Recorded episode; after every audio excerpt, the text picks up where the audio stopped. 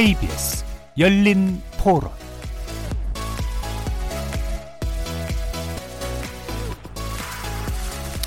안녕하십니까. KBS 열린 토론 정준희입니다.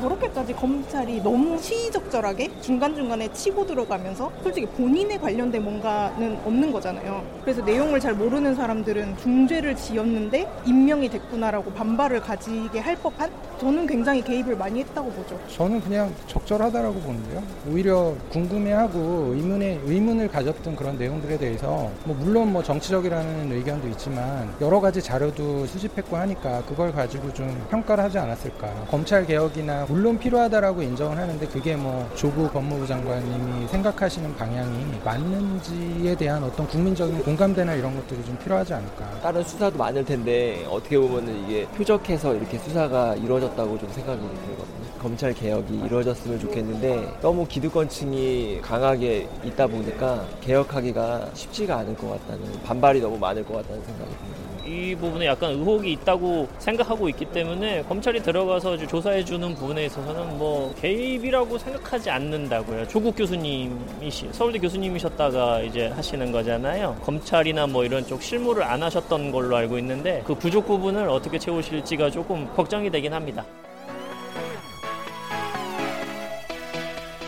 거리에서 만나본 시민들의 의견 어떻게들 들으셨습니까?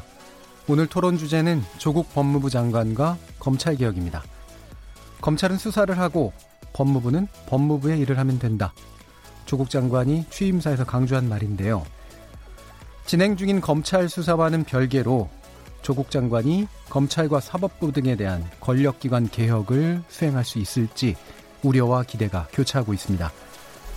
다른 한편 인사청문회 전 대대적인 압수수색이 벌어지기도 했고 또 유례 없는 수사로 이른바 정치검찰이라는 논란까지 있는 가운데 윤석열 검찰총장은 검사가 정치적으로 편향된 것은 부패한 것과 같다면서 자신의 공정성이 의심받는 상황에 대해서 우회적으로 반박하기도 했습니다. 조국 장관과 윤석열 검찰총장의 공통점은 문재인 대통령이 야당의 큰 반대에도 불구하고 선택한 검찰 개혁을 위한 파트너라고 하는 것입니다. 이 긴장감이 지금은 살얼음 이 살얼음판 위에서 아슬아슬하게 서로 칼을 겨누고 있는 듯한 모습인데요. 과연 검찰 개혁 완수라고 하는 결말로 갈지 아니면 분란과 상처를 남긴 채 끝이 나고 말지 조국 법무부 장관과 검찰 개혁이라는 주제로 지금 드러난 각종 쟁점들 뜨겁게 토론해 보겠습니다. KBS 열린 토론은 여러분들과 함께 만듭니다. 문자로 참여하실 분은 9730으로 의견 남겨주십시오. 단문은 50원, 장문은 100원의 정보 이용료가 붙습니다. KBS 모바일 콩, 트위터 계정 KBS 오픈을 통해서는 무료로 참여하실 수 있습니다. 청취자 여러분이 KBS 열린 토론의 주인공입니다. 날카로운 의견과 뜨거운 참여 부탁드리겠습니다. KBS 열린 토론 지금부터 출발하겠습니다. 살아 있습니다. 토론이 살아 있습니다. 살아있는 토론, KBS 열린 토론. 토론은 라디오가 진짜입니다. 진짜 토론, KBS 열린 토론.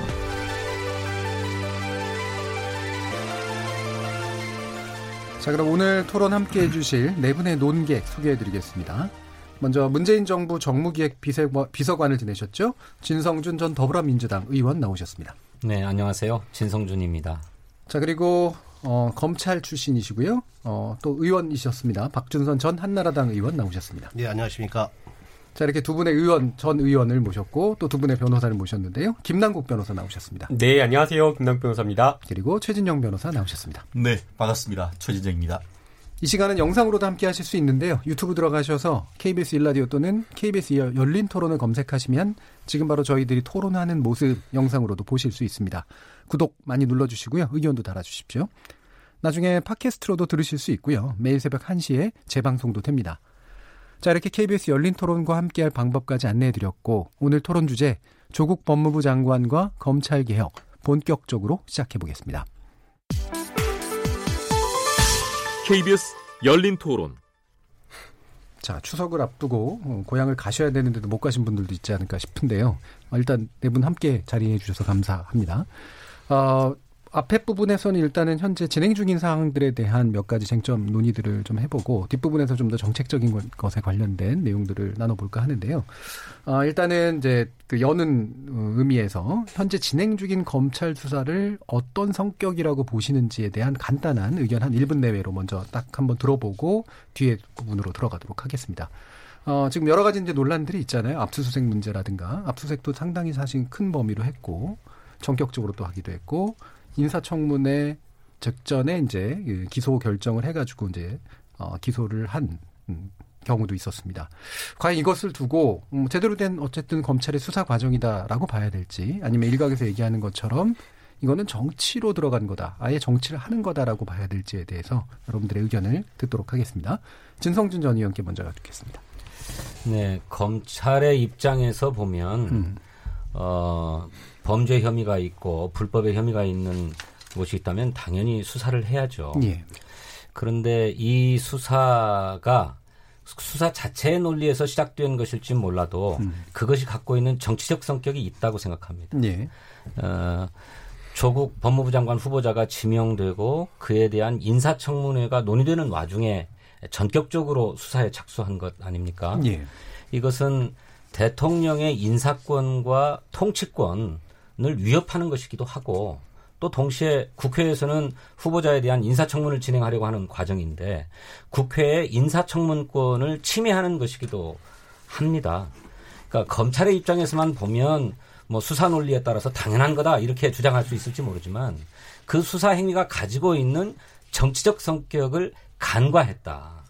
더구나 이 사건이 어, 조국 후보자 무슨 지명설이 나올 때부터 아예 조국은 안 된다고 딱 그 마지노선을 치고 나왔던 야당들에 의해서 고발된 사건 아닙니까? 예. 그간의 정치권에서 이런 정치적 공세나 공방의 일환으로 고발된 사건은 어, 검찰의 형사부에 배당되어 가지고 일단 정치적인 논란이 어떻게 정리가 되는가를 지켜본 다음에 수사 착수 여부를 결정해 왔던 것이 통상의 예였어요. 물론 이제 정치권으로부터 독립된 에, 검찰상을 새롭게 수립하겠다라고 하는 윤석열 총장의 사명이라는 게 있으니까 아, 비록 뭐 과거의 전행이 어땠다 하든지 간에 수사를 착수할 수도 있다고 하지만 그거는 정치적 공방 과정에서 발생한 게 아니라 대통령의 인사권과 통치권이 행사되는 와중에 또 국회의 인사청문권이 뭐 발의 활동되고 있는 과정에서 어, 진행된 것이기 때문에 그 정치적 성격을 부인해서는 안 되고 그런 점에서 검찰이 신중하지 못했다 음. 이렇게 생각합니다. 예, 기본적으로 뭐 수사를 판단할 수 있고 진행할 수도 있지만 상황 자체가 국회하고 대통령의 어떤 권한 그리고 정책 판단이 이제 선행되는 것이 필요한 시점에 먼저 치고 들어간 그런 케이스는 제대로 된 판단이라고 보기는 좀 어렵다. 그렇습니다. 이렇게 보시는 거죠. 자, 그러면 박준선 의원님께서는 어떻게 보십니까? 예. 저는 그 좀, 좀, 처음에 이제 윤석열 총장 그 수사팀에서 압수수색을 했을 때 저도 깜짝 놀랐어요. 예. 청문회를 앞둔 시점이었고 뭐 여러 가지 정치적으로 대통령이 지명하는 상황이었으면 음. 과거의 검찰총장 같았으면 좀 지켜보죠. 음. 눈치도 보고. 예. 그런데 윤석열 총장이기 때문에 압수수색을 또 대대적으로 했고 음. 그리고 그 과정에서 많은 국민들이 검찰이 좀 달라졌나 이래가지고 좀 반색을 했던 것 같아요. 예. 그래서 저도 어, 놀라긴 했지만 잘한다고 생각했습니다. 음. 그리고 지금 그 진성준 의원께서 말씀하신 것처럼 정치적인 의도나 정치적인 상황에서 개입한 효과는 결과적이었던 측면이 강하게 있습니다. 예. 실제로 영향을 많이 미쳤죠. 제가 보기에는 검찰의 이번에 그 대대적인 강제 수사와 그 강도 높은 수사가 결국은 문재인 대통령께서 조국 법무부 장관을 임명을 하게 된 결정적인 계기를 제공한 것이 아니냐. 오히려 거꾸로. 오히려 예. 거꾸로. 음. 지금 그 진성정 의원께서 지적하신 바대로 통치권에 대한 위협, 예. 그다음에 뭐 이렇게 저 입법권에 대한 침해 이런 주장을 하면서 그리고 그 밑에 깔려 있는 것 중에서는 그 믿었던 윤석열 총장이 우리한테 이럴 수가 있느냐라는 예. 배신감도 있을 거예요. 음. 근데 그런 저런 그 배경 때문에 결국은 여기서 만약에 밀려버리면 음. 검찰총장 때문에 우리가 장관을 지명 못해서 되겠어? 하는 어떤 기본적인 생각 때문에 지명까지 간 거, 임명까지 간 걸로 봐요. 예. 근데 그 모든 걸 떠나서 통치권 그 다음에 선출된 권력 이런 것에 대한 그 선출되지 않은 검찰총장이나 그 검사들의 어떤 이런 수사나 이런 것들이 그 그런 차원이 아니라 결과를 놓고 봤을 때그 예. 그 의혹투성이에 있는 장관 다른 사람도 아니고 법무부 장관 후보인데 그 사람에 대해서 고발이 됐고 검사가 보기에 어느 정도 근거도 있고 수사해볼 만한 거다. 그런데 임명이 되면 예. 실제로 수사를 제대로 못할 가능성도 크지 않습니까? 음. 그래서 제대로 한번 수사를 해보자. 그리고 문재 대통령께서도 임명하면서 살아있는 권력 예. 수사하라고 했지 않습니까? 그래서 검사들도 열심히 했고 그 다음에 이런 상황에서 제일 득을 본 것은 우리 국민들이에요. 만약에 그런 압수수색을 안 하고 위안부에서 법무장관 지명됐다면 지금에 와서는 수사를 제대로 할 수 있겠습니까? 그렇기 때문에 많은 의혹들이나 사실관계가 묻혔을 수도 있고 그게 조국 법무부 장관이 억울하든 안 하든 간에 예. 그 모든 수사를 제대로 거치지 않고서는 아마도 국민들도 누구도 납득을 못할 거거든요. 예. 그렇기 때문에 저는 이 윤석열 총장의 이 수사는 매우 시의적절했고 음. 그다음에 문재인 대통령께서 아마도 지명을 갈 것이다. 청문회에서 아무리 시끄럽게 해도 또는 언론에서 아무리 의혹이 제기돼도 아마도 지명할 것이다. 근데 그렇게 되면 그 누구도 이 사실 이 사람의 의혹에 대해서 밝힐 사람이 없다. 예. 그런 판단이 있었겠죠. 근데 그거는 정책인 판단이라기보다는 검사로서의 판단이라고 저는 봅니다. 예. 기본적으로는 검찰이 정치적인 과정으로도 독립적인 어떤 행위를 한 것이다라고 그렇죠. 보시는 예. 그런 견해인 것 같습니다. 김남국 변호사님. 네, 검찰이 독립적으로 판단을 해서 적절하게 수사를 했다라고 한다면 그렇다라고 한다면 저희가 그 검찰의 수사가 과연 적정한지 온당한지 저는 따라 따져봐야 된다고 예. 봅니다. 이 압수수색이 들어왔던 시점을 보게 되면요, 8월 27일 화요일 날 들어왔습니다. 그런데 바로 그 전날에 무슨 일이 있었냐면 여야가 정말 굉장히 대치를 하다가 극적으로 9월 2일과 3일에 양일에 걸쳐서 인사청문회를 하자라고 결정한 바로 그 다음날 압수수색이 들어온 겁니다. 예. 그렇다라고 하면 이 검찰의 수사는 결국에 이 압수수색을 통해 가지고 사실은 어떻게 보면 대통령이 행사하려고 했던 인사권에 대해서 아 우리 검찰이 싫어하는 검, 법무부 장관이니까 조국 후보자는 안 된다라는 것을 수사를 통해서 말을 했다라고 표현이 생각이 들고요. 이런 어떤 수사를 통해서 이 정치적 의사 표시를 분명하게 했다고 보이는데 그러한 과연 정치적 의사 표시가 온당한 것인지 예. 과연 적절한 것인지 저는 의문이라고 좀 생각이 들고요. 또 하나 이 일반적인 수사 절차와도 맞지가 않습니다. 기본적으로 수사를 하는 거라고 생각을 하시지만 아무거나 수사할 수 있는 건 아닙니다. 상당한 수사에 혐의가 있다라고 생각할 때 수사에 착수를 할 수가 있는데 지금 검찰의 지금 이 수사 압수수색을 보게 되면 그러한 형사사법 일반 절차 수사 절차를 다 무시했습니다. 27일 날 압수수색을 했는데 26일 날 고발 들어온 거 23일, 24일에 들어온 거 한 6, 7건이 다 합쳐진 거 고발인 조사도 하지 않고 과연 이것이 건건이 사안 사안마다 고발된 건마다 압수수색이 필요한지 여부도 판단하지 않고 고발인 조사 없이 그냥 무차별적으로 모든 곳에서 동시다발적으로 압수수색을 한 겁니다. 그럼 그것은 일반 수사 절차에도 맞지 않는 검찰의 무리한 수사라고 평가가 되고요. 왜 그러면 이렇게 검찰이 무리하게 했을까라고 생각을 하면 뭐 법무부 장관에 대한 비토 뭐 그런 것도 있을 수 있겠지만 결국에는 문재인 대통령과 조국 법무부 장관이 하려고 하는 그 검찰 개혁, 검찰이 가지고 있는 여러 가지 검찰권을 분산시키는 것에 대한 이 검찰의 적극적인 좀 저항이다. 그렇기 때문에 저는 이번 검찰의 수사가 굉장히 어떻게 보면 살아있는 권력에 대해서 칼을 들이대는 것처럼 보이지만 그거 자체로 매우 부적절하다라는 생각이 듭니다. 예. 그래서 검찰이 독립적으로 행동한다라고 만약에 본다면 그럼에도 불구하고 압수수색의 시점 그 다음에 그것이 결과적으로 향하는 바는 검찰 개혁에 대한 저항이기 때문에 두 가지 다 정치적인 의미가 있다라고 네. 말씀을 하시는 거죠. 최진영 변호사님. 네. 먼저 저는 그 조국 후보자를 법무부에 임, 그 법무부 장관으로 임명한 지난 2019년 9월 9일 월요일은 대한민국 법치주의에 치명상이 입은 날이다. 이렇게 먼저 규정을 하고 싶습니다. 아시다시피 그 법무부는 영어로 Ministry of Justice 정의부입니다. 마치 우리가 그 국회를 법만 통과시키는 통법부라라고 우리가 비판을 하듯이 이와 같은 문재인 대통령의 조국 후보자에 대한 장관 임명을 통해서 더 이상 법무부를 정의부라고 할 수 없고 그냥 합법부로 격화됐다 저는 그렇게 얘기를 합니다. 아시다시피 이번에 그 문재인 대통령께서 어 조국 후보자를 법무부 장관으로 임명하면서 뚜렷한 어떤 물, 물, 어, 증거 없이 의혹만으로 낙마시키는 것은 안 된다 이렇게 얘기를 했습니다. 아시다시피 국회 청문회는 수사기관이 아닙니다. 국민의 상식적인 선에서 의혹을 제기하고 그것이 국민의 눈높이에 맞지 않았을 때 지금까지 역사적으로 많은 사람들이 낙마를 했고 그것을 당연한 것으로 받아들였습니다. 그러면서 그 문 대통령은 뭐라고 했습니까? 굉장히 어떻게 보면 개혁성 성향이 강한 사람에 대해서 인사청문회가 통과되기 어렵다고 했는데 그 말씀은 결국 반대하는 사람은 개혁에 반발하고 개혁에 반개혁주의다라고 해서 국민을 반으로 쪼개버린 그런 말입니다. 그렇다는 점에서 현저히 부당하다라고 저는 생각을 하고 말씀하신 것처럼 과연 그러면 이번, 윤석열 검찰 그 총장이 32곳에 대해서 지난 8월 27일 압수수색했는 것이 부당하냐? 저는 굉장히 정당하고 오히려 늦었다고 봅니다. 살아있는 권력에 칼을 댈 수 있는 검찰이 건강한 검찰입니까? 아니면 전 정권, 죽은 권력자를 위주로 수사하는 검찰이 건강한 검찰입니까? 검찰 개혁의 핵심은 정치적 중립성입니다.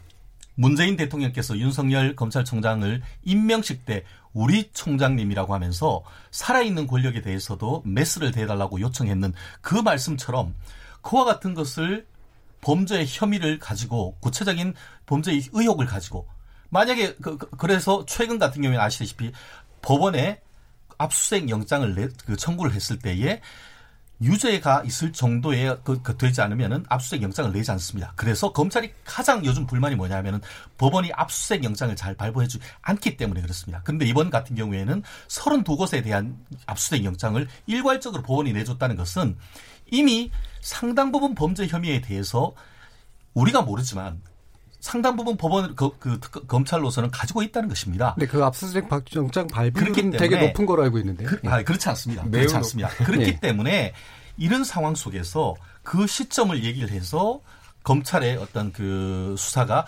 정치적이다. 저는 민주당이 정말 그 검찰총장이 앞으로도 정말 화이팅 해놓고 돌아서서 본인들에게 칼을 걸으니까 이제는 안 된다. 특히 청와대에서 뭐라고 했습니까? 늑대가 거품을 울고 수사를 하는 것 같다. 그런 글을 행정관이 올린 것을 보면서 과연 그와 같은 그 청와대와 여당의 반응에 공감할 사람이 몇 명이 되겠습니까? 아니 저, 하나, 예, 네, 뭐 그, 일단 나왔으니까 네, 예, 하나 조금 추가 그 최진영 변호사님 말씀에 좀 덧붙여서 말씀을 드리면요. 음. 이제 최진영 변호사님 아까 이제 압수수색 영장이 유죄의 혐의가 상당한 경우에 예. 발부가 된다라고 이렇게 말씀해 주셨는데 이 형사소송법을 보게 되면 이 체포와 인신 구속과 관련된 구속영장 이러한 것들은 범죄 혐의가 상당한 경우에 상당한 이유가 있는 경우에 발부하도록 되어 있기 때문에 사실상 굉장히 까다롭습니다. 예. 당연히 이제 인신 구속이 기본권 침해가 높기 때문인데요. 그러나 이제 이 압수수색 같은 경우에는 사실상 이 기본권 침해가 있기는 있지만 그러나 이것 자체를 막게 되면 압수수색 영장을 발부 자체를 막게 되면 검찰이 강제 수사나 경찰이 강제 수사를 하는 것 자체가 불가능하기 때문에 압수수색 같은 경우에는 형사소송법에 상당한 범죄를 일었다고 상당한 정황이 있는 경우에 발부할 수 있도록 되어서 사실상 수사기관이 특별하게 개인의 어떤 사적 영역을 침범하지 않는 선이라고 한다면 압수수색 영장을 신청하면 대부분 발부가 되기 때문에 좀 그 점은 정정돼야 되지 않나 생각이 듭니다. 아 그러니까 저는 네, 실무를 네. 얘기를 합니다. 하는 거 아닙니까? 실무에서 그렇죠. 실질적으로 실무에서. 낙태죄 뭐 얼마나 사실 처벌됐습니까? 결국 그 그와 같은 비슷한 겁니다. 그와 같이 있다 하더라도 최근 법원 같은 경우에는 인신구속에 관한 구속영장도 굉장히 엄격하게 했죠. 거기다가 압수수색 영장도 예전보다 훨씬 더 엄격하게 해서 발부합니다. 그래서 현역 현직 그 검사들은 이래서 우리 수사 검사하겠냐 굉장히 불만이 제가 아, 단적으로 하나 말, 검찰 한 문장만 말해 네, 제가 제가 한 문장만 말, 잠깐만요. 네, 제가 말씀드린 게 예, 뭐냐면 그, 구, 그 유죄 판결의 증거가 한 99라면 그 구속영장이라든가 이제 기소 뭐 이런 것들이나 이런 것은 그보다 좀 낫죠. 구속영장은 뭐 한 그래도 한 7, 80% 이상의 음. 혐의가 있어야 돼요. 압수수색 영장은 한 2, 30% 정도의 네. 그 이제 심증이 좀 가고 좀 상당한 이유가 있을 때. 그런데 이제 옛날에는 그 법원의 판사들이 압수수색 영장 같으면 당직 판사가 그냥 보지도 않고 끊어줬어요. 음. 옛날에. 예. 근데 최근에는 그 압수수색 영장에 대해서 좀 엄밀히 보고 그다음에 그중에서 이제 압수수색 영장의 장소, 시간, 뭐 대상 많이 좀 네. 명시할 그리고 옛날에 그 검사들이나 경찰들이 그냥 일반적으로 했어요. 뭐 그냥 KBS 음. 일라디오, 뭐 제 스튜디오 일체, 뭐 서류 일체 이렇게 했는데 지금은 그렇게 하면 안 되고 음. 지금은 대상, 컴퓨터 또는 파일 뭐 이렇게 등등 해서 하는데 그것을 또 판사님들이 일일이 다 지워요. 음. 마음에 안 드는 것은. 불필요한 것은. 그래서 예, 예. 지금 우리 최진영 변호사님이 말씀하신 것은 그 실무의 관행이나 또는 그것이 엄격하게 지금 변했다는 현재 얘기고 그래서 2009년, 2019년 지금 현재 시점에서 검찰에서 저기 법원에다가 그 압수영장을 발부받아서 그 대상을 다 명시해서 대상을 예. 그다음에 압수 장소 그다음에 압수수색의 장소와 대상을 다 명시해서 그 법원에서 다 엄밀하게 검토했다면 네. 그 정도면 합법적이고 절차적으로 하자가 없는 거 아니냐 이런 취지죠. 근데 불법적인 걸 물어보는 건 아니고 네, 그러니까. 근데 근데 그게 유죄다라는 심증을 가지는 거하고는 별개의 아, 문제잖아요. 아, 네. 그게 법치주의 아니에요. 네, 맞습니다. 예. 짧게 반론 하나 예. 드리면요. 그 두 분은 이제 그렇게 생각을 하신다고 말씀을 하시지만 지금 영장 발부된 것을 보면 시민단체에서 고소고발을 했는데 아무런 증거도 없이 기사만 출력해가지고 첨부해서 고소고발을 했다라고 합니다.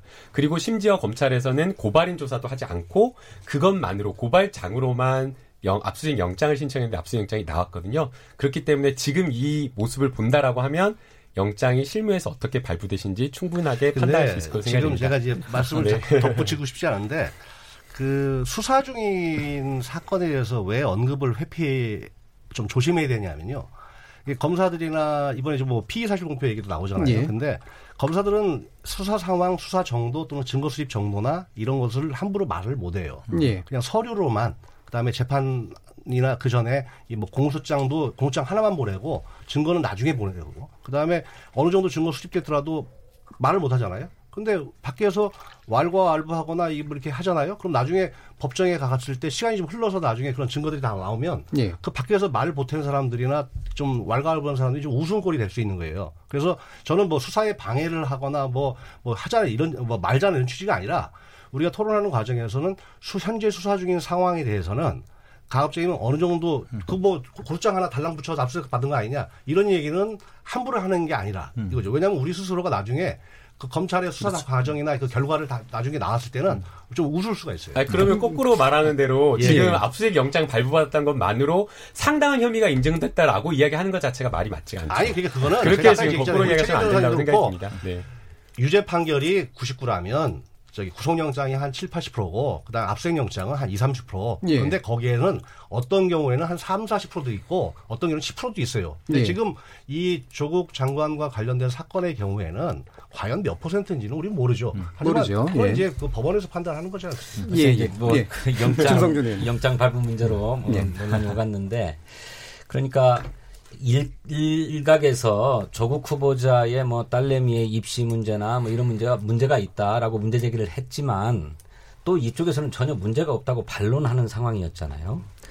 어, 그러면 이것의 최종적인 판단은 어쨌든 인사청문회 과정에서 후보자의 해명을 들어보고 소명이 되는지 여부를 우선 판단해서 뭐 임명 여부든지 또는 청문 보고서 채택 여부를 국회에서 채택하는 것이 선행돼야 되잖아요.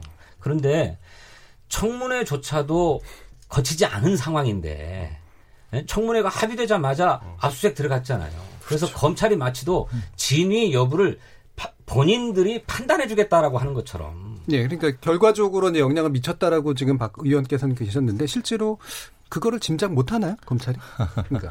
글쎄, 지금 근데 저기 네. 제가 그래서 저야 뭐 검찰에 무슨 아무런 인맥이 없는 사람이지만 네. 최근에 나오는 보도들을 보니까 검찰 고위 관계자를 상대로 취재를 한 기자들이 어, 보도를 하거나 인터뷰에 나와서 하는 얘기를 네. 들어보니 어, 윤석열 총장의 우국 충정에서 비롯된 수사였다라고 얘기를 해요. 예, 그런 얘기들이 그 무슨 우국 예. 충정이냐 그랬더니 이거 이대로 갔다가는 정권이 뒤집어지게 생겼다. 음. 그러니 빨리 수사를 해서 어 조국 후보자를 낙마시켜야 되겠다.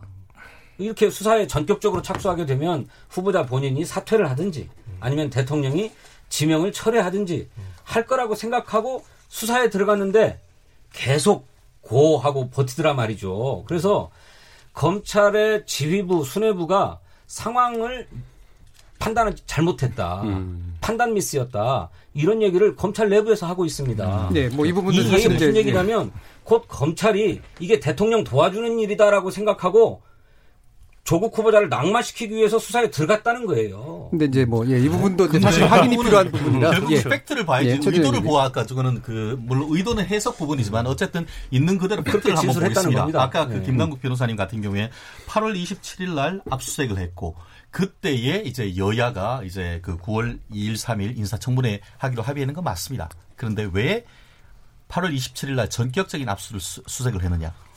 아시다시피 이른바 조국 펀드라고 하는 그 코링크 프라이빗 에쿼티 이것 같은 경우에 거기에 관련되는 핵심적인 인물들이 8월 말경에 대거 짐 싸들고 해외로 도피를 했습니다. 그 말경이라는 게 27일 20, 27일 20 20일 경이었습니다. 예. 그렇기 때문에 과 그 이 특히 이제 사모펀드와 관련해서 여러 가지 의혹이 있었던 바로 그 시점과 여야가 합의를 해서 인사청문회 하려고 했던 시점이 서로 같이 겹쳤던 겁니다. 결국 검찰 같은 경우에는 물론 뭐 그 윗분들 같은 경우에는 뭐 인사청문회 봤겠죠. 그렇지만 검찰은 그거 볼 시간 없습니다.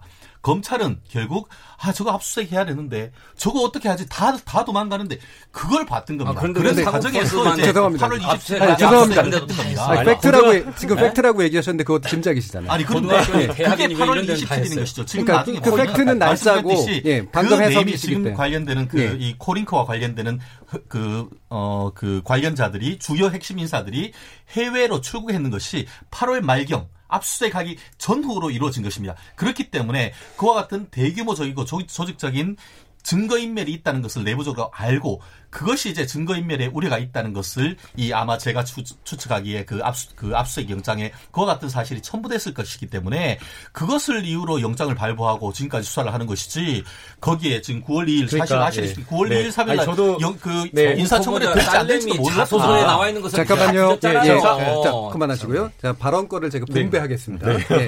일단은 어, 김남욱 변호사님 하시고 박준선 선생님.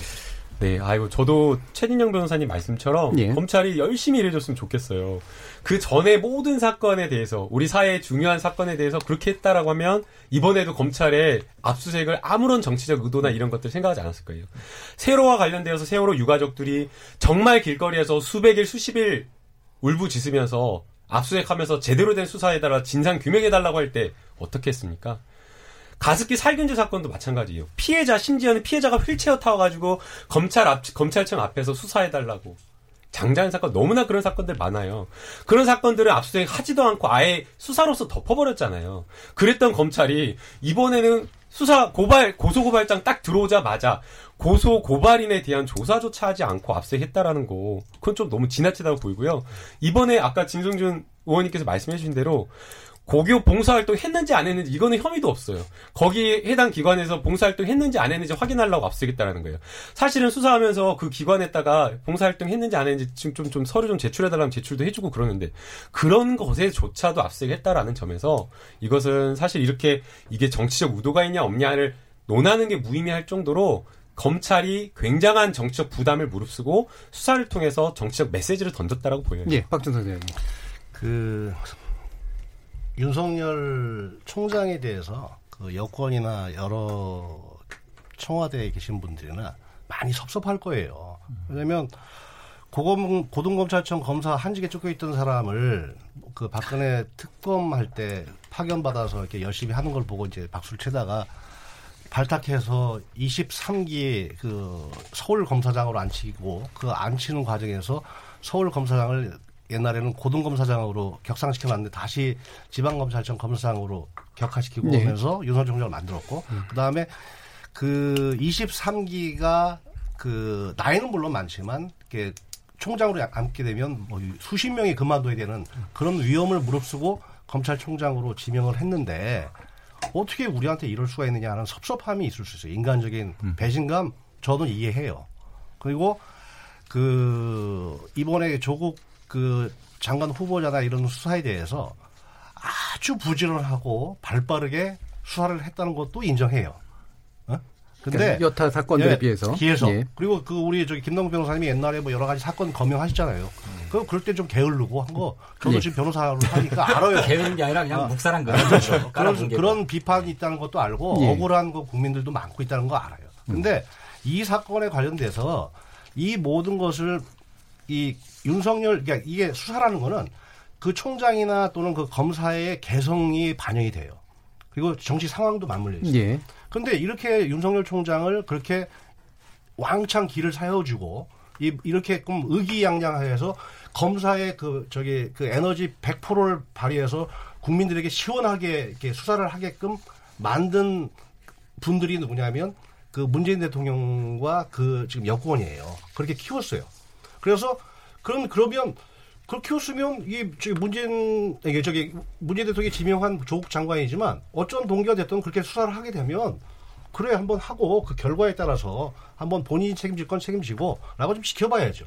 예, 예. 너무 네, 맞습니다. 이게 아니, 지금 제가 이게 예, 예. 뭐냐면 그 이게 저 그래도 나라의 총장이고 그다음에 나라의 장관이고 뭐 대통령과 청와대 비서관 뭐 이렇게 또 여권의 대표 뭐 또는 뭐 총리까지 나서서 윤석열 총장을 비판하고 그 다음에 흔들고 음. 그 다음에 낙마시키려고 하고 또는 그 뭐 이렇게 확인되지 않은 뭐 기자들 얘기를 하면서 윤석열 총장이 뭐 이런 말을 했다. 그런 것은 나라를 위해서도 그렇고 여권을 위해서도 그렇고 그 누구에게도 예. 바람직하지 예. 않다는 생각이에요. 네, 알겠습니다. 네. 예, 취지 충분 알겠고요. 예, 윤석열 총장을 예. 흔들고 낙마시키려고 생각하는 사람은 없습니다. 음. 대통령이 조국 후보자에게 임명장을 주면서 대국민 담화를 통해서 밝힌 것처럼 음. 검찰은 검찰이 해야 될 일을 잘하면 되고 음. 장관은 장관 할 일을 하면 됩니다. 예. 그게 결론이에요. 그런데 제가 아까 모두에 말씀드렸던 거는 검찰의 그런 뭐랄까요 이걸 정치적이라고 표현하면 좀 무리한 표현인데 이해해요. 어, 균형 감각에 문제가 있었다는 거예요. 예. 네? 그러니까 뭐냐면 제가 제가 이제 예. 검사를 했잖아요. 그, 그 검사를 예, 할 때는 그 균형 감각을 문제 삼는 검사가 겁니다. 세상의 중심인 줄 알아요. 근데 예. 제가 국회에 돼 보니까 예. 국민의 선출된 권력이 더 중요하다는 생각도 좀 들더라고요. 네, 그리고 네. 검사들은 그 선출된 권력에서 임명된 그 사법시험 봐서 임명장 받은 사람. 네. 네. 그러니까 서로 할 일이 달라요. 네. 그런데 그래서 이번에 그 문재인 대통령을 비롯해서 그 그런 그 좀그 그 침해하는 이런 그런 기분 든다는 거 저 100% 이해해요. 음. 근데 결과를 봤을 때 좀 더 넓게 봐서 네, 넓게 물론입니다. 봐서 예, 예. 아까 말씀 우리 지금이 말씀하셨잖아요. 네.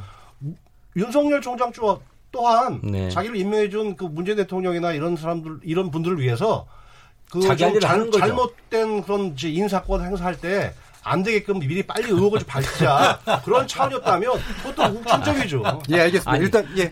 그러니까 말씀하신 대로 음. 그렇게 자기 할 일들을 하자라고 하는 점에서 동의하고 음. 어, 그런 점에서 윤석열 총장을 흔들겠다 이런 생각이 아니고 낙마시키겠다 이런 얘기가 음. 아닙니다. 대통령이 윤석열 총장을 임명할 때에는 그것이 무슨 이른바 적폐에 대한 수사만 철저하게 하라 이런 얘기가 아니고 살아있는 권력에 대해서도 엄정하게 수사해라라고 하는 뜻을 가지고 있는 거거든요. 예, 알겠습니다. 그, 그거를 부인하지 않습니다. 자, 그러면 검찰이 회복해야 될 거는 그 균형 감각의 문제다. 알겠습니다. 균형 동의합니다. 예. 예.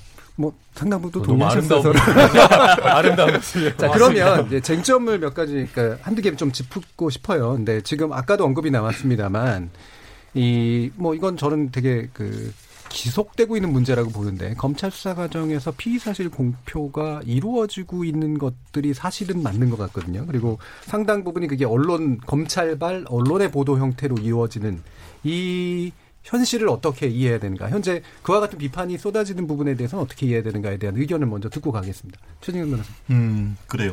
그거 하기 직전에 이제 한 말씀만 하겠습니다. 예. 아시다시피 고 노회찬 의원이 본인 책에서 법은 만 명한테만 평등하다 이렇게 얘기했습니다. 그 만 명이 대한민국에 살아있는 권력자들이었을 겁니다. 저는 다른컨대 이렇게 생각합니다. 만약에 노회찬 의원께서 살아계셨다고 하면은 조국 후보자에 대한 수사 해야 된다고 생각했 얘기를 했었을 겁니다. 제가 네. 던진 질문에 답해 주셨으면 좋겠습니다. 아무튼 그, 그 저는 네. 그렇게 생각을 하고요. 더불어서 이 부분에 대해서 이제 피의사실 공표죄라는 것이 네. 어, 형법에 어떻게 돼 있냐면은 검찰이나 경찰, 기타 범죄 수사에 직무를 하는 자가 직무를 함에 있어서 지득한 피의 사실을 공소 제기하기 전에 공표하는 것. 한마디로 경찰이 그러니까 빨대처럼 외부적으로 이제 기자들한테 뭐 예. 누구한테 내거나 아니면은 기소되기 전에 뭔가 발표하는 건데요.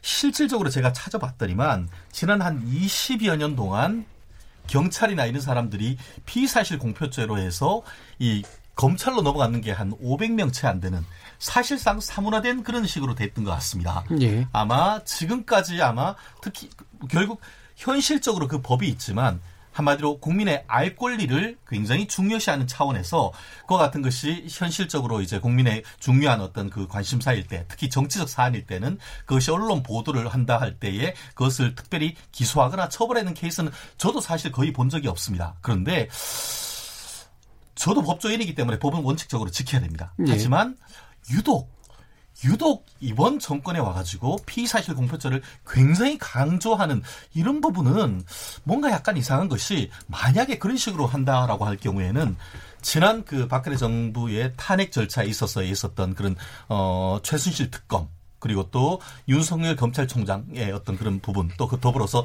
사법농단과 관련되는 양승태 대법 원장의 사건 그 일련의 어떤 그 조사를 하는 과정에서의 모든 관련되는 사람들 그럼 그때는 어떻게 할까? 그 사건들도 여전히 공소시효가 펄펄 살아 있거든요. 그러면 이번 같은 논란이 있어가지고 저 또한 이런 부분이 그 인권 보호 차원에서 외부적으로 나가는 것은 굉장히 조심해야 되고 또 특히 지금 이번 검찰총장 같은 경우에도 함구력을 내렸다고 합니다. 네. 그래서 향후에 이 부분에 대해서는 조심해야 되는 건 맞지만 역시 또 그에 못지않게 중요한 것은 국민의 알 권리 결국 국민의 알 권리와 피의자의 인권 보장을 균형 균형을 잡을 수 있는 범위가 어딘지를 우리가 좀 생각을 해야 될 것 같습니다. 그러면 어느 정도는 비슷비슷하게 보시는 거네요. 알 권리 측면하고 기본적으로 사실 지난 탄핵 과정에서는 국민의 알 권리가 90%였다고 하면은 피의자 인권은 사실상 10%로 쪼그라들었던 것이 현실이죠. 그런데 지금 현재의 특히 문재인 대통령께서 오셔서 피의자 인권이라든가 소수자 인권 이런 부분을 강조하고 또 그와 같은 연장선상에서 이번 같은 피의자 피의 사실 공표 이런 부분을 좀 강조하는 과정에서 그 좀 이 부분이 좀 부각되는데 거꾸로 잘 어떻게 보면은 어 국민의 알 권리라고 생각했는데 그 국민의 알 권리가 어떻게 제도적으로 보장되죠? 결국 그는 언론 출판의 자유와 관련해서 문제되는 것인데 피사실 공표란 것을 강조하면 강조할수록 그에 그 그만큼 이 국민의 알 권리, 나아가 언론 출판의 자유가 위축되는 그런 관계에 있다는 것도 우리가 네. 고민을 해봐야 됩니다. 제가 언론학자로서 그 부분 많이 연구했지만 제가 발언은 안 하겠고요. 네, 김남국 변호사님. 네, 이제 피의 사실 공표죄가 분명히 충돌하는 지점은 있는 것 같습니다. 네. 이 피의자가 가지고 있는 인권이라든가 아니면은 헌법상 무죄 추정의 원칙이 분명히 있는 반면 예. 또 중대 사건과 관련된 여러 가지 범죄에 있어서 국민들이 반드시 알고 싶어하고 알아야 될 부분에 대한 취재 이런 것들이 충돌한다라고 생각이 드는데요. 앞서 이제 최진영 변호사님 말씀대로 저도 크게 공감을 하는데 예. 이게 사실 가치가 사안 사안마다 조금씩 왔다 갔다 하는 것 같습니다. 그러니까 공감하시는 부분은 반반이다. 네, 아니 반반이라기보다는 그냥 이제 사안 사안마다 이제 왔다 갔다 예, 하는 그런 예. 측면이 있어서 왜 그때는 그랬고 또 이때는 이랬냐라고 하면 사실 음. 또 문제 삼기가 또 쉽지 않 답하기가 쉽지 않은 점도 있는 것 같습니다. 예. 다만 그럼에도 불구하고 이번에 이제 정부나 아니면 여당에서 문제를 삼고 있는 것은 피의사실 공표죄 그 자체도 있지만 피의사실 공표죄가 그 국민의 알 권리를 충족하기 위해서 공보 준칙이라든가 대검 검찰이나 경찰에서 정한 그런 규칙에 따라서 공개되는 것이 아니라 그 수사와 관련되어서 매우 굉장히 핵심적이라고 한 것이 통으로 빠져나가 가지고 굉장히 일부 언론에게만 주어져 가지고 그 언론이 이거를 약간 좀 가공한달까 가미한달까 뭐 그런 식으로 좀 보도가 되는 게 많았다라는 겁니다. 어 예컨대 이 뭐 바로 어제였죠. 어제 그 웰스 CNT라고 하는 그 사모펀드가 투자되었다라고 하는 그 회사 대표와 오촌 조카가 통화를 한 녹취록이 공개되었다고 하는데요. 이 녹취록이 공개된 내용이나 이런 것들 보면 사실 녹취록을 전체로 공개하면 크게 문제가 되지 않을 텐데 단독이라고 해가지고 일부 의혹이 될 만한 것을 발췌해가지고 앞뒤 맥락을 잘라가지고 보도를 하는 겁니다. 녹취록 전체 공개는 문제가 없다. 아니 오히려 차라리 네. 공개를 하려고 한다면 모든 대부분의 언론에게 전체를 공개하는 게저 맞다라고 보입니다. 아, 당연히 언론에게. 지금 공개하는 건 예. 맞지 않지만 예. 공개를 한다라고 한다면 그러나 지금 특정 언론에서만 먼저 나오는데 나중에 보니까 녹취록 일부만 있었던 게 아니라 전체를 가지고 있었고요. 그리고 그 녹취록은 이 최모 대표의 사무실에서 압수수색을 했다라고 하는데 네. 만약에 언론에서 이 녹취록을 어떻게 입수했는지 출처를 밝힐 수 있었다라고 한다면 그러면 지금 이 녹취록은 최모 대표로부터 얻었다라고 한다면 최모 대표로부터 얻었다. 최모 대표에게 녹취록을 통했다. 이렇게 나왔을 텐데 그게 없는 겁니다.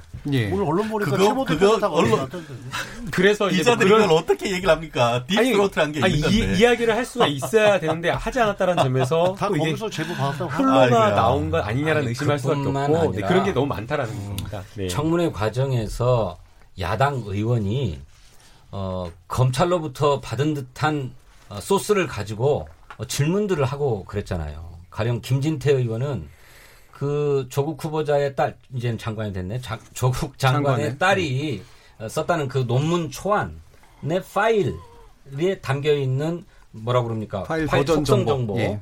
속성 정보를 검찰의 포렌식 자료다라고 얘기하면서 이 딸 논문을 조국 후보가 써줬다. 검찰이라고 얘기하진 않았습니다. 그냥 포렌식 자료. 검찰이 얘기하지 않았어요. 검찰의 포렌식 검찰이란 말을 하지 않았습니까? 그냥 그 포렌식 자료다 이렇게 얘기하면서 어, 질문을 했어요. 예. 그래 이제 이게 물론 출처가 다른 곳일 가능성은 여전히 있습니다만 네 야당 의원들이 이렇게 검찰만이 확보할 수 있는 자료들을 꺼내 들어서 청문회에 활용하고 그것이 또 언론에 또 대서특필되고 하는 과정들이 계속돼 왔단 말씀이죠. 이거는 국민의 알 권리하고는 전혀 다른 성질의 것이다. 예. 그 부분에 대해서 제가 팩트 체크만 몇 개를 먼저 좀 하고 가겠습니다. 음. 짧게만 해주시죠. 네, 예. 실제 한 네 가지 정도가 문제가 됐었습니다. 노환중 부산의료원장의 그 대통령 주치와 관련해서 본인이 일익을 담당했다는 그 문서는 노환중 사무실에서 취재인이 취재진이 촬영했다고 합니다. 나아가 조민 씨, 아, 조, 그, 조국, 어, 장관의, 딸. 장관의 딸인 영어 성적은 학교 측에서 교직원이 누출했을 가능성이 있다라고 얘기를 하고 있고. 어디까지 가능성이 예, 그러니까, 그러니까, 예, 그러니까. 그리고 예.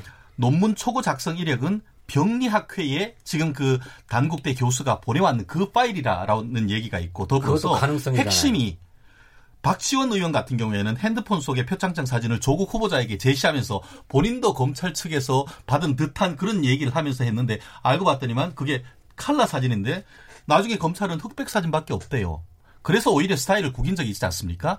말씀하셨듯이 피의 사실을 공표에는 의혹이 있, 지만 아직까지 확정 확봉된 건 아니고 그렇기 때문에 검찰 같은 경우에도 오히려 어디서 나왔는지 스스로 조사를 하겠다. 지금 그렇게 있는 거기 때문에 피의 사실이 유포됐는지 그 부분 또한 앞으로 조사해야 될 부분이 아닌가 뭐이 부분은 다투는 문제고요. 예, 네. 박 의원님. 예. 그 이제 검찰에 있는 검사들에 대해서 이게 좀 이렇게 그 나쁜 검사들도 있었어요. 음. 그리고 이렇게 출세에 혈안된 검사, 옛날에는 뭐 돈 받는 검사, 별별 검사들이 일부 있었어요. 근데 그래도 대다수의 검사들은 그래도 금도를 지킨다.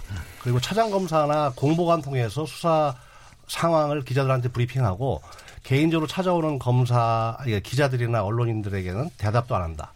그 다음에 이 수사 중인 사건에 대해서는 여야 의원들은 물론 보좌관들하고도 통화를 하지 않는다. 대부분의 검사들이 그렇게 준칙을 지키죠. 근데 일부 출세에 혈안된 사람들 또는 막 출소를 목전에 둔 사람들 음. 이런 사람들이 과거에 그런 일들을 했어요. 제가 뭐 검사를 할 때도 그런 상사들도 받고 음. 뭐 그랬는데 그거는 일부라는 것.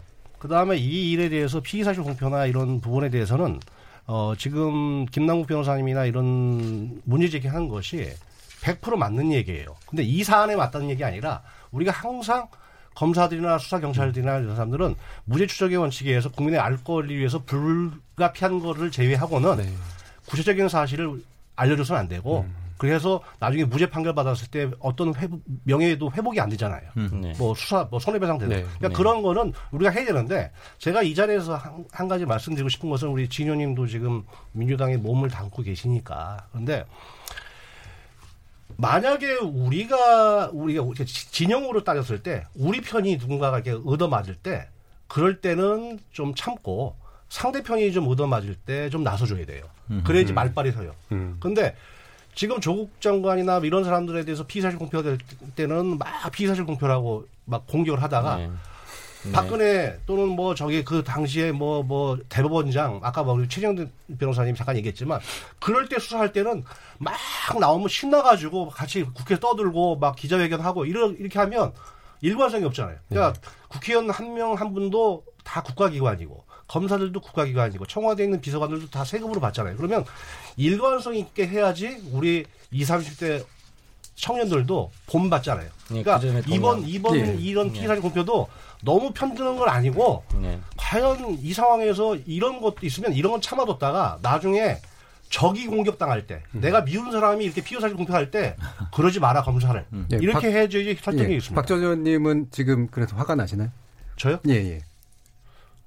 어떤 거예요? 그러니까, 그러니까 지금 이거는 참고 계시는 상황인가요? 아니면 화를 내주시는 상황인가요? 아니 저는 그 화를 내야 맞죠. 제가 저기 저기 그 국회의원 할 때나 예. 할 때는 하여간 뭐 이렇게 우리 편이라고 또는 같은 당이나 또는 이렇게 뭐 이런 그 보수적인 이런 경우 할 때는 아니 좀 참아야지 그럼 잘못했으면 좀 이렇게 벌을 좀 받고 음, 음. 기자들한테 이렇게 좀 망신도 좀 당하고 그래야지. 음. 그런데 만약에 저쪽 편에 할 때는 자제해라. 음. 옛날에 그 노무현 전 대통령 그때 수사받을 때 제가 그때 국회 법사위원이었는데 네. 그때 제가 공개적으로 얘기를 했어요. 와. 검찰에서는 음. 그런 식으로 하는 거 아니다. 그리고 예. 그때 정치 보복의 끈을 이 그 악순환을 고리를 끊을 수 있었는데 예. 못 끊고 그래서 결국은 정권 바뀐 다음에 뭐 물론 뭐 본인도 잘못도 있겠지만 지금 둘 다 다 감옥 가고 뭐 일부 보석 나왔지만 그리고 뭐 자살 반복하고 또 앞으로도 이, 이 정도 마음이면 또 반복될 수 있는 거죠. 그 누군가는 고리를 끊어야 될 거 아니에요. 예, 예. 그때 김대, 예. 김대중 대통령 때 한번 끊었었잖아요. 그때. 그래서 예, 예. 아직도 검찰이 정신을 못 차리고 있다고 하는 게 바로 이 와중에 피의사실 공표죄 문제가 심각하게 거론되고 있는데 그래서 앞서 우리 최진영 변호사님이 사실관계는 이렇다라고 또 좀 설명해 주신 부분이 있었지만 그 뒤에 또 나오잖아요. 이를테면 어, 조국 장관의 부인 정경심 교수의 PC를 검찰이 압수수색해서 갔는데 그 PC의 하드에서 무슨 직인 파일이 동양대학교 총장 네. 직인 파일이 들어 있었다. 이건 검찰 아니면 누가 얘기할 수 있습니까? 네, 지금 진 의원님 말씀하신 아까 우리 저 김남국 변호사 인용하셨던 오촌 조카와 뭐 웨스 CNT 대표라고 하는 사람들 사이에 통화 내용이었습니까? 네. 그 녹취록 그 어디서 입수해서 방송에서 나옵니까? 그 검찰 말고는 어디서 나옵니까? 근데 아직 정신을 못 차리고 있는 여당이나 청와대에서 검찰을 공격할 소지로 써서는 안 되는 거고. 그렇죠. 왜냐하면 음. 그거는 이미 조국 장관 법무장관 지명했, 임명했잖아요. 그 감찰 얘기도 나왔는데 음. 그 감찰이든 뭐 수사든 또는 뭐 억울하면 고발 해가지고 해가지고 수사하고 뭐 이렇게 해가지고 이 같은 이 법적인 테두리 안에서 해법을 찾아야지 음. 확인되지 않은 내용 가지고 계속 하다가 그렇지. 나중에 또 보면 아까 우리 최 변호사님이 지적하신 대로 그거는 저기 헛방이었다면서요 이런 얘기나 듣고 그러면 안 되겠다. 예, 알겠습니다. 어, 여러 가지 어, 논의들을 좀 해봤는데요. 지금 조국 법무부 장관과 검찰 개혁이라는 주제로 토론하면서 어, 일단 조국 장관 후보자 시절부터 진행됐던 여러 가지 수사 과정에 관련된 문제들 쟁점 토론을 좀 해봤습니다. 어, 이어지는 후반부 토론 시간이 많을 것 같지는 않습니다만 조국 장관과 검찰 개혁의 어떤 관계 완수 가능성 여부 이 부분을 또 토론을 해보도록 하겠습니다. 여러분들께서는 KBS 열린 토론과 함께하고 계십니다.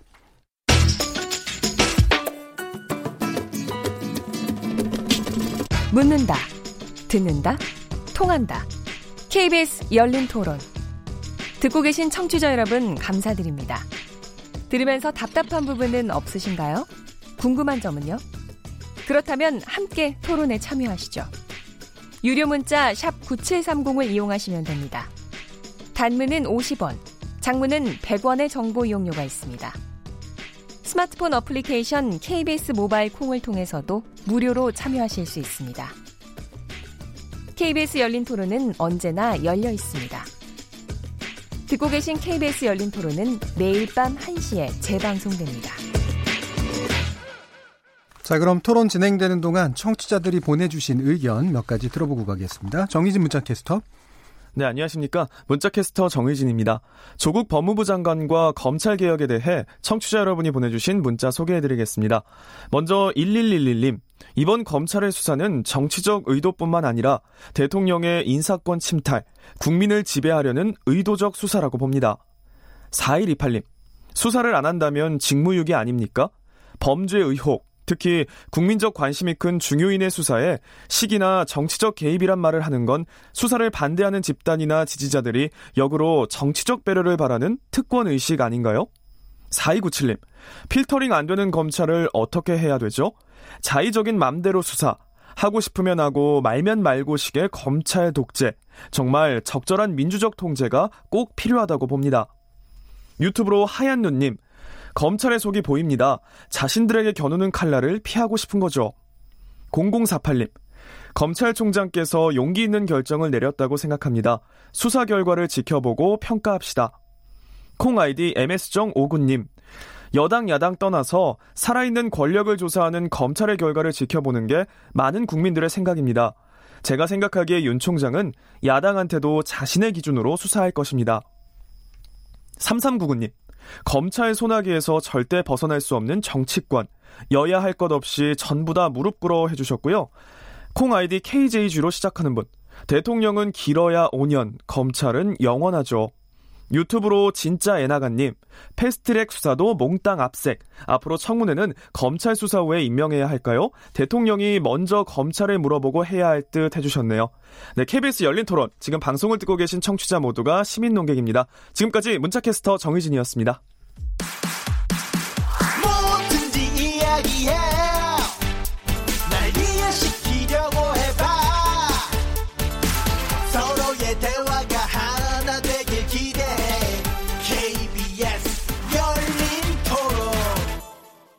KBS 열린 토론 조국 법무부 장관과 검찰 개혁이라는 주제로 최진영 변호사, 김남국 변호사, 박준선 전 한나라당 의원, 진성준 전 더불어민주당 의원 이렇게 네 분과 함께하고 있습니다.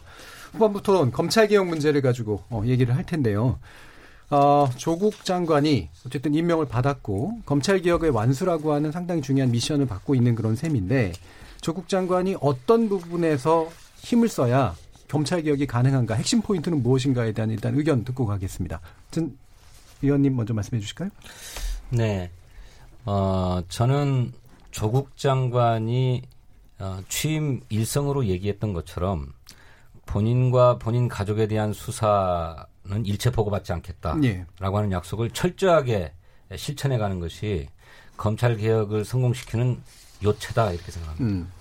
뿐만 아니라 그 조국 장관이 장관으로서 어, 소임을 다할 수 있는 조건이기도 합니다. 본인이 어떤 형식으로든 수사에 개입하거나 관여하려 했다가는 저는 그 순간에 죽는다 이렇게 예. 생각해요. 예. 이제 그런 점에서 어, 조국 장관이 필생의 에, 소명이다라고 얘기했던 검찰 개혁은 그의 뭐 능력으로나 자질로나 의지로나 저는 출중하게 해나갈 수 있다 이렇게 생각하는데 예. 그것에 동력을 받자면 지금 진행되고 있는 수사에 대해서 일체 개입하지 않아야 된다. 음. 그것이 어, 대통령 임명의 뜻이기도 하고 어, 검찰 개혁을 성공시키는 가장 중요한 열쇠다. 저는 그렇게 생각합니다. 예, 그럼 수사에 개입은 안 해야 된다라고 하는 것 외에 예를 들면 인적 청산과 제도적인 어떤 개편이라는 게 있는 거잖아요. 네, 이두 네. 가지 측면은 어떤 부분들이 핵심적으로 돼야 된다고 보세요? 무엇보다도 뭐 대통령도 강조하고 조국 장관도 말씀하셨던 것처럼 우선 국회에 올라가 있는 예. 검찰 개혁 관련 법안들이 통과되는 게 제일 중요하죠. 음. 그래서 어 고위공직자 비리 수사처가 반드시 도입돼야 되고 또 동시에 검경 수사권 조정도 이루어져야 되는데 하나 더 덧붙인다면 차제의 자치경찰제도 도입해야 됩니다. 예. 어, 검경 수사권 조정이나 공수처 설치로 말미암아서 검찰의 힘은 많이 빠지고 오히려 경찰의 힘이 커질 거다.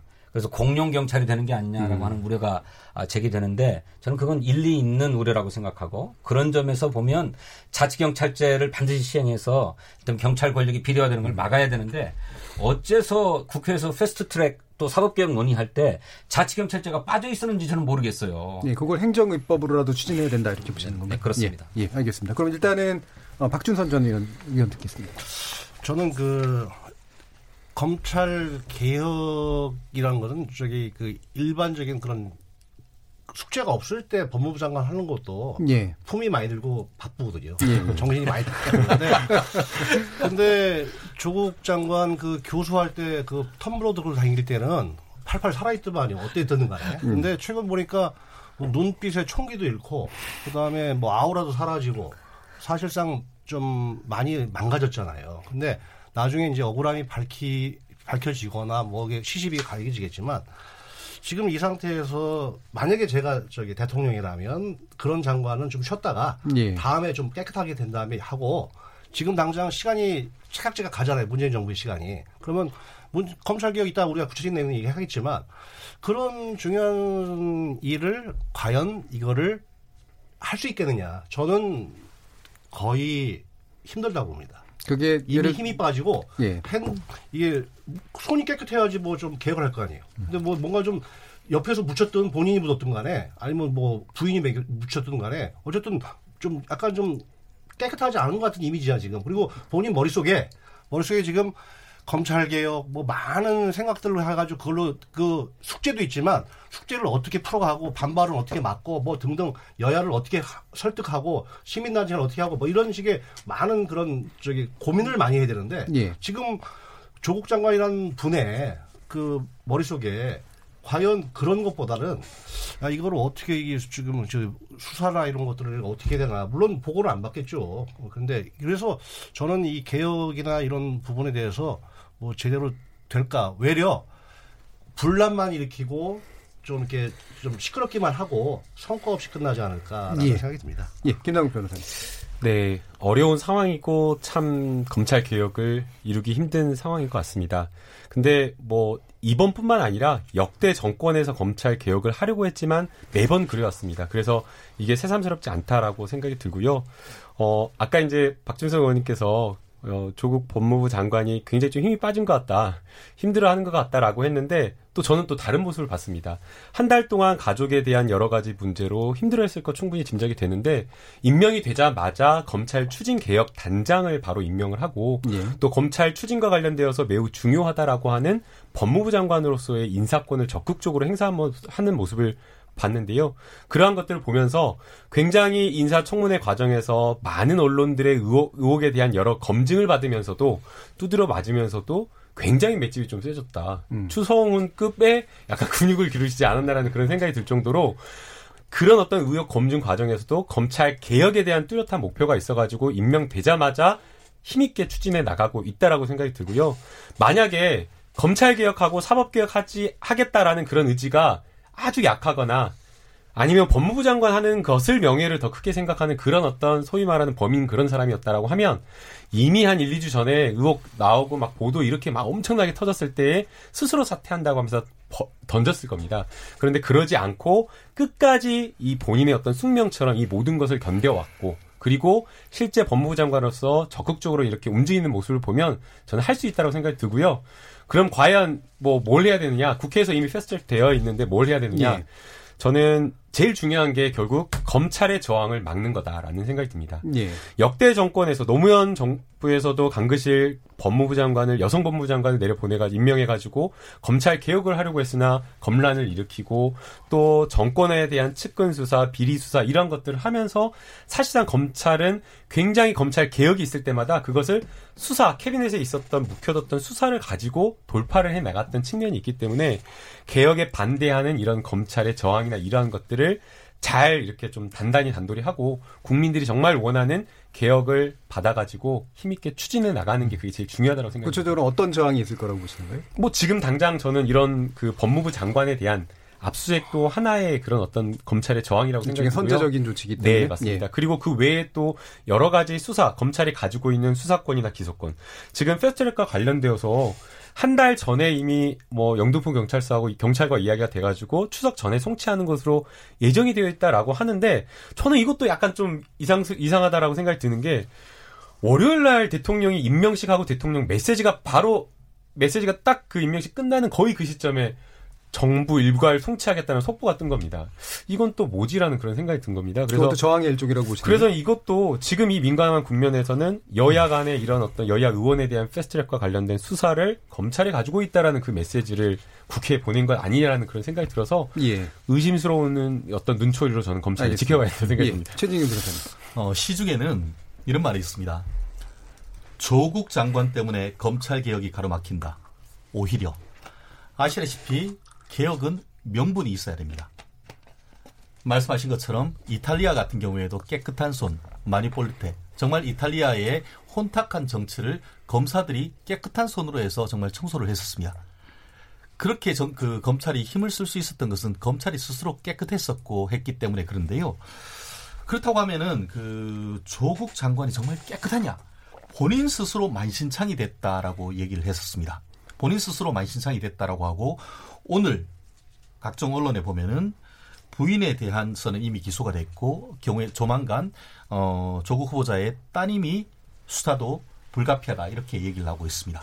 그렇다고 한다고 하면은 그와 같은 상황 속에서 계속 제대로 얘기를 할 수 있으며 그와 같은 법무장관의 말에 얼마나 영이 서겠느냐 이 부분에 대해서 상식적인 의무를 제기하지 않을 수 없는 것 같습니다.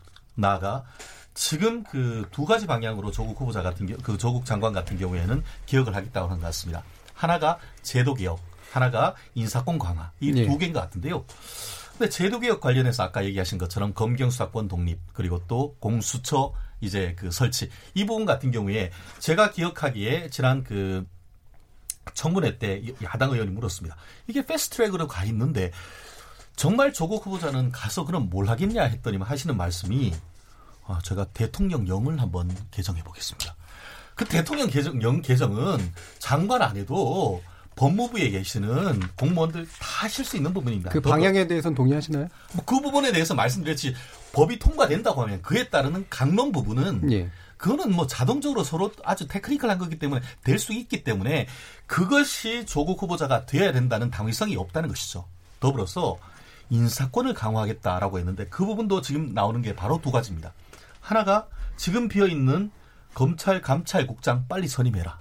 그리고 또 그 이번에 같은 경우에 얘기했던 게 이번 그 윤석열 검찰총장을 배제한 특별수사팀을 만들자라고 하면서 법무부 장관 그 아래에 있는 법무차관을 비롯해서 고위직을 이 대검에 보내서 그런 제안을 했다고 합니다.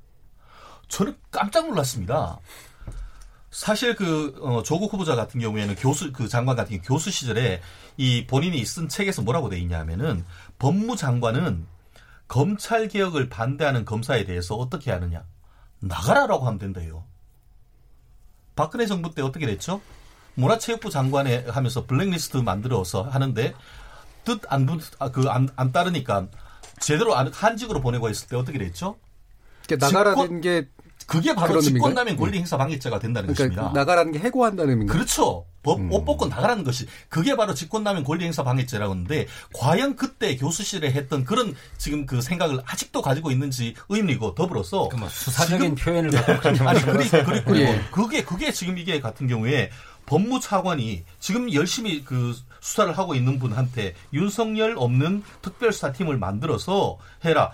이 팀에서 윤석열은 빠져라 하는 것이 경우에 따라서는 직권남용이 될 수 있다는 것이 벌써 검찰에서 나오고 있는 겁니다. 그렇기 때문에 이러한 부분이 과연 개혁인가 아니면은 경우에 따라서는 그 개혁이 살짝 그 담을 넘어가면은 경우에 따라서는 그와 같은 개혁이 지나치게 해서 강요가 될 수 있다는 그런 부분을 예. 지적하지 않을 수 없는 겁니다. 예, 방금 말씀하신 부분은 사실은 조국 장관이 직접 지시를 내린 부분은 아니니까 아니라고 약간 얘기를 하고 있죠. 예, 그러니까 그 부분 확인 안 된 거잖아요. 많은 예. 말씀을 하시니까 예, 예, 예. 박준석 지금 뭐 조국 장관 그와 검찰개 이렇게 두 개의 워딩을 엮어놨는데 지금 뭐 패스트트랙을 포함해가지고 그 현재 그 검찰 개혁 또는 수사권 조정 경찰관 이런 문제 네. 아까 진 의원님께서 중요한 말씀하셨는데 자치 경찰제 얘기하셨죠. 네. 그러니까 그거는 이 수사권 조정이나 또는 뭐 검경 수사권 조정 그다음에 검찰의 문제점을 갖다가 좀 개혁하는 거. 네. 그다음에 경찰의 수사력을 좀 강화해서 검찰을 좀 대신하자는 거. 그 다음에 그러면 수사 지휘권은 어떻게 할 것이냐. 그 다음에 공직자 비리 수사처는 어떻게 할 것이냐. 그러면 그럼 공용 경찰을 그대로 놔두면서 수사권을 다 똑같이 인정하느냐. 예. 그중에 일부만 이런 수사권을 인정하고 특수수사권이나 인지수사권을 인정할 것이냐. 그래서 그런 부분들이 사실은 하나의 어떤 이 논의 구조에서 논의가 다 되고 음. 그다음에 법안이 만들어지고 음. 그다음에 다 된 다음에 법률이 시행돼야 되는 음. 그걸 갖다가 어디서 법무부 령을 가지고 뭐 만들고 그다음에 일단 이거 해보고 저거 해보고 근데 거기에서 전국에 있는 그 어떤 사람이 이제 우리나라는 사실 치안이 좋은 편이잖아요. 네. 근데 그래서 뭐 누가 뭐 이렇게 뭐 강도를 당했다든 그러면 빨리 봐봐요. 근데 그런 그런 치안 말고 좀 거학 정말 힘세고 기득권인 사람이 빠져나가지 않는 그런 공정한 나라. 네. 그 다음에 그러면서도 그, 그 수사하는 검사들이나 이런 사람들이 그 좀 건들거리면서 특권 누리면서 지들은 또 반칙하고 이런 거 안 하는 나라. 음. 뭐 이런 등등 가치가 있잖아요. 근데 중요한 그런 사람들이 빠져나가고 그런 나쁜 그 좀 그 뭐 국회의원이라든가 뭐, 네. 뭐 청와대 뭐 수석이라든가 이런 사람이 빠져나가게 하는 그런 빈 공간이 생기면 안 되잖아요. 네. 그러니까 그런 부분을 가지고 같이 패스트 트랙이 됐던 뭐가 됐든 간에 좀 여야 간에 그다음에 검경 간에 해서 이거는 조정 문제가 아니에요, 사실은. 네. 뭐 쪼개서 할 문제가 아니라는 네. 이거는 뭐 어쨌든 그래가, 그래가지고 네. 어느 날 갑자기 그 억울한 사람이 생기고 그 다음에 그 사건에 그 지금 그 제도의 틀에서 나의 사건은 이미 끝났다. 네. 억울하게 끝났다. 다시 한, 했다. 그러면 어디 뭐 대법원이나 검찰청이나 경찰서 가서 1인 시하는 방법밖에 없잖아요. 그런 억울한 사람들이 많이 생기거나 또는 그런 그 범죄가 그 이렇게 양상되는 그런 세계 세상을 만드는 게 우리 목표가 아니잖아요. 그런 것들을 유지하면서 문제점을 계속 바꾸자는 건데. 근데 지금 그 저기 어, 어, 이 지금 조국 장관이 특수수사 얘기를 했잖아요. 근데 사실은 이 특수사에 관련된 부분에서는 지금 패스트트랙 이나 지금 현재 검경 수사권 조정이나 이런 이제 형사법 개정안은 없단 말이에요. 음, 검찰의 고유 권한이죠. 네, 그러니까 그런데 네. 저는 이 수사를 하게 되면 아까 우리 진 의원님이나 우리 김남국 변호사님께서 말씀하신 것 중에 그 그런 비판을 받을 수밖에 없고 음. 예. 실제로 직접 수사를 하잖아요. 그러면 검사든 판사든 또는 뭐 어떤 스님이나 신부님이 수사를 하더라도 결국은 감정이 앞서고 좀 무리하게 돼요. 네. 예. 그렇기 때문에 예. 결론 내주시죠. 그래서 예. 수사 지휘나 이런 것이 필요하고 그래서 경찰에서 1차 수사를 좀 하되 검찰 수사 측을 인정하고 예. 그다음에 검, 경찰 검사들은 그런 거에 좀 치중하면서 특수사는 좀 자제하고 그러면서 만약에 거하게 척결이 필요하다 싶으면 그런 부분에 대해서는 공직자 비수사처라든가 해서 근데 그걸 만들면 결국은 다 검사들이나 경찰이 예. 일을 해요. 예. 예. 그렇죠. 예. 예. 옳은 말씀이 옳은 말씀인데. 예. 예. 그 두 분 중에 어느 분이 정리하실까요? 음, 예. 아, 예. 예. 그 앞, 앞서 이제 박준선 의원님이 말씀해주신 큰 틀에서 사법 개혁을 해야 된다라는 그 부분 그렇죠. 매우 공감을 합니다. 예. 그래서 검경 수사권 검찰 개혁한다라고 해서 검경 수사권 조정을 하면 또 검찰의 권력이 또 비대화되고 그래서 경찰국 경찰 국가가 되는 거 아니냐. 그래서 사실은 그런 논의가 지난 2년 동안 계속돼 왔습니다. 문재인 정부에서 그 사법개혁의 틀을 마련했고요. 아까 자치경찰제 말씀을 해주셨는데 자치경찰제만으로도 부족하다라고 해가지고 이 문재인 정부에서 행정경찰과 수사경찰을 분리하자. 그래서 행정경찰이 수사경찰의 그 수사에 지휘해가지고 개입하는 것까지도 막자라고 하면서 이야기가 되고 있고요. 또 거기에 더해서 또 사실은 자치경찰제 또 하면 자치경찰 제도를 가지게 그 권한을 넘겨받는 또 치도지사가 또 비대해진 어떤 그런 권한을 또 갖게 되고 또 사실은 지방 권력이라고 하는 것은 또 중앙에 비해서 견제하고 감시하는 기구가 조금 더 부족하기 때문에 그 부분에 대해서도 경찰 위원회를 만들어 가지고 자치 경찰제에 대한 그 권력도 견제해야 된다라는 큰 틀을 마련했고요. 예. 그것뿐만 아니라 국정원 개혁까지 큰 틀에서 이 사법 개혁이 논의 되어 왔고 이미 그 틀을 마련을 했습니다. 그리고 바로 그것을 한 것이 조국 법무부 장관, 당시 이제 민정수석 때 했고요. 그렇기 때문에 이러한 어떤 문재인 정부에서 하려고 하는 이 사법 개혁의 큰 틀을 전체적으로 이해하고 어디 부분에 있어서 예. 앞서 이제 의원님께서 말씀해 주신 대로 수사 이렇게 개혁한다고 하지만 또 이 과정에서 수사력이 또 떨어져 가지고 또 피해자가 양산되거나 또 사회적 정의를 실천하는 게 부족하면 안 되기 때문에 그런 부분을 좀 꼼꼼히 예. 들여다보는 작업을 잘할 수 있는 게 조국 법무부 장관이 알겠습니다. 아닐까 생각합니다. 준성준 의원님 짧게 예, 짧게 하겠습니다. 아니, 그래서 정부가 그렇게 검경 수사권 조정을 포함한 사법개혁안을 정부 내에도 이견이 많아가지고 오랫동안 논의해서 합의해서 만들어서 국회에 냈는데 국회 논의 과정에서 사법개혁특위에서 그것이 또 좀 일부 수정됐어요. 그런데 우리나라의 제1야당인 자유한국당은 이 수정 논의에 참가를 하지 않았습니다. 예. 그래서 이것이 최종적으로 통과되려면 그냥 패스트 트랙이라고 해서 그냥 저절로 통과되는 게 아니라 제1야당의 동의와 합의도 얻어내야 되는데 그러자면 또 좀 조정을 해야 돼요. 근데 이 조정 과정에서 아까 말씀드린 그런 권력 기관들 간의 견제와 균형의 문제, 국민 인권의 보호의 문제, 또 예. 특정 수사 어, 어, 기관이 비대해지는 문제를 다 막으려면 또 다른 미세 조정들이 필요하잖아요. 알겠습니다. 이걸 잘 할 수 있는 사람이 조국 장관이라는 겁니다. 알겠습니다. 근데 이 아까, 아까는 이제 조정만으로 좀 수준이 아니다라는 것이 또 있으셔가지고 한 예. 되나요? 네, 지금 시간. 끝나고 있습니다. 예. 예. 잘, 짧게 오늘은 이제 조국 아, 예. 법무장관과 검찰 이야기라는 주제로 네 분과 함께했고요. 진성준 의원, 박준선 의원, 김남국 변호사, 추진영 변호사 모두 네 분께 감사드립니다.